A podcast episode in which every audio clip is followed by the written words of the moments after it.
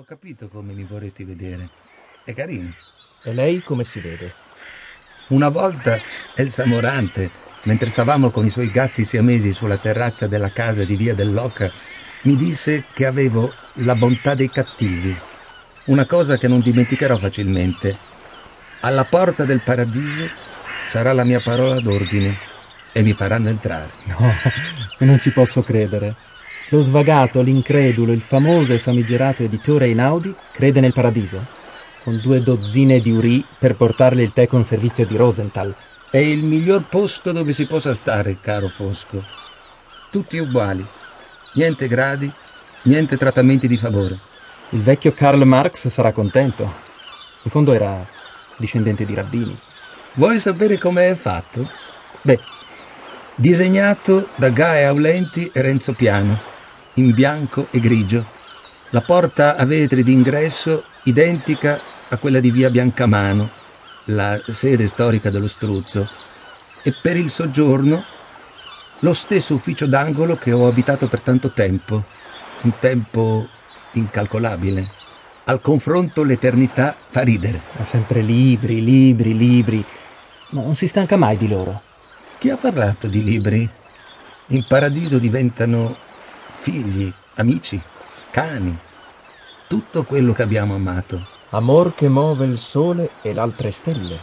Anche Elsa ci credeva. Elsa Morante? Elsa Morante aveva le idee chiare sul paradiso, non tanto sull'architettura, ma su chi ci sarebbe andato. I poveri, i ragazzini, tutti quelli che avevano subito. Prima andavano a mangiare dal bolognese, a Piazza del Popolo, se faceva bel tempo, a primavera, alla casina Valadier. A un certo punto veniva la sua richiesta, una dose di cianuro. Chi voleva spedire in paradiso? Come scrittrice non aveva rivali. Elsa era tentata dalla morte. Dopo il suicidio di Bill Morrow, aveva deciso che quando il suo ultimo gatto, Caruso, fosse morto, sarebbe morta anche lei. E Caruso era vecchio e morì. Io avevo un amico medico, Rubino. Curava tutti i collaboratori dello struzzo. Bravissimo, intelligente, molto informale. Elsa era convinta che sarei riuscito ad avere il cianuro. Se l'è fatto dare. Glielo ha chiesto. Giulio, tu hai ucciso una leggenda della letteratura. No, non ne sarei stato capace ed ero convinto che lei non avrebbe avuto la forza di farlo. Non da solo. Lo chiese a Carlo, il suo migliore amico, un grande attore, il migliore interprete di Pinter. E lui? Rimase sconvolto e per mesi si tenne alla larga da lei. Silenzio? Telefono staccato? È tipico di un certo teatro della vecchia avanguardia. Il silenzio la ferì profondamente. Si è lasciata andare, vero? Anche nell'abbigliamento. Ho visto delle sue foto dell'epoca. Terribile. No, ti sbagli. Non hai capito niente dello charme. Chi ce l'ha può girare in mutande. Una volta, quando era ricoverata alla clinica Margherita, mi chiese con quel suo sguardo da gatto insolente: Come mi vedi? Ma è una mania degli adepti dello struzzo. Le dissi che era bellissima.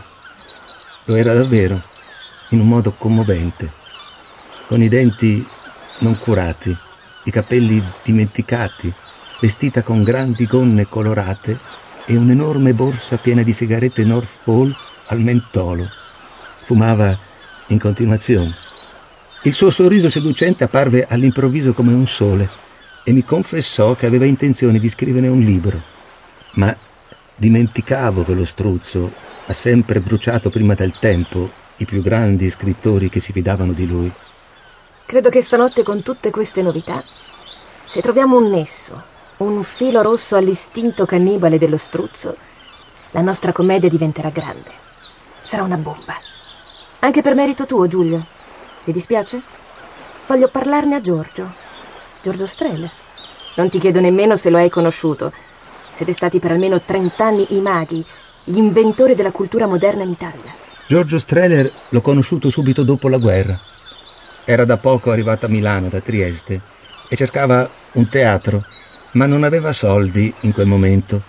E tutto sommato non li ebbe mai, ma aveva qualcosa di esplosivo nella sua testa, un'energia e una capacità di immaginare il teatro. Una...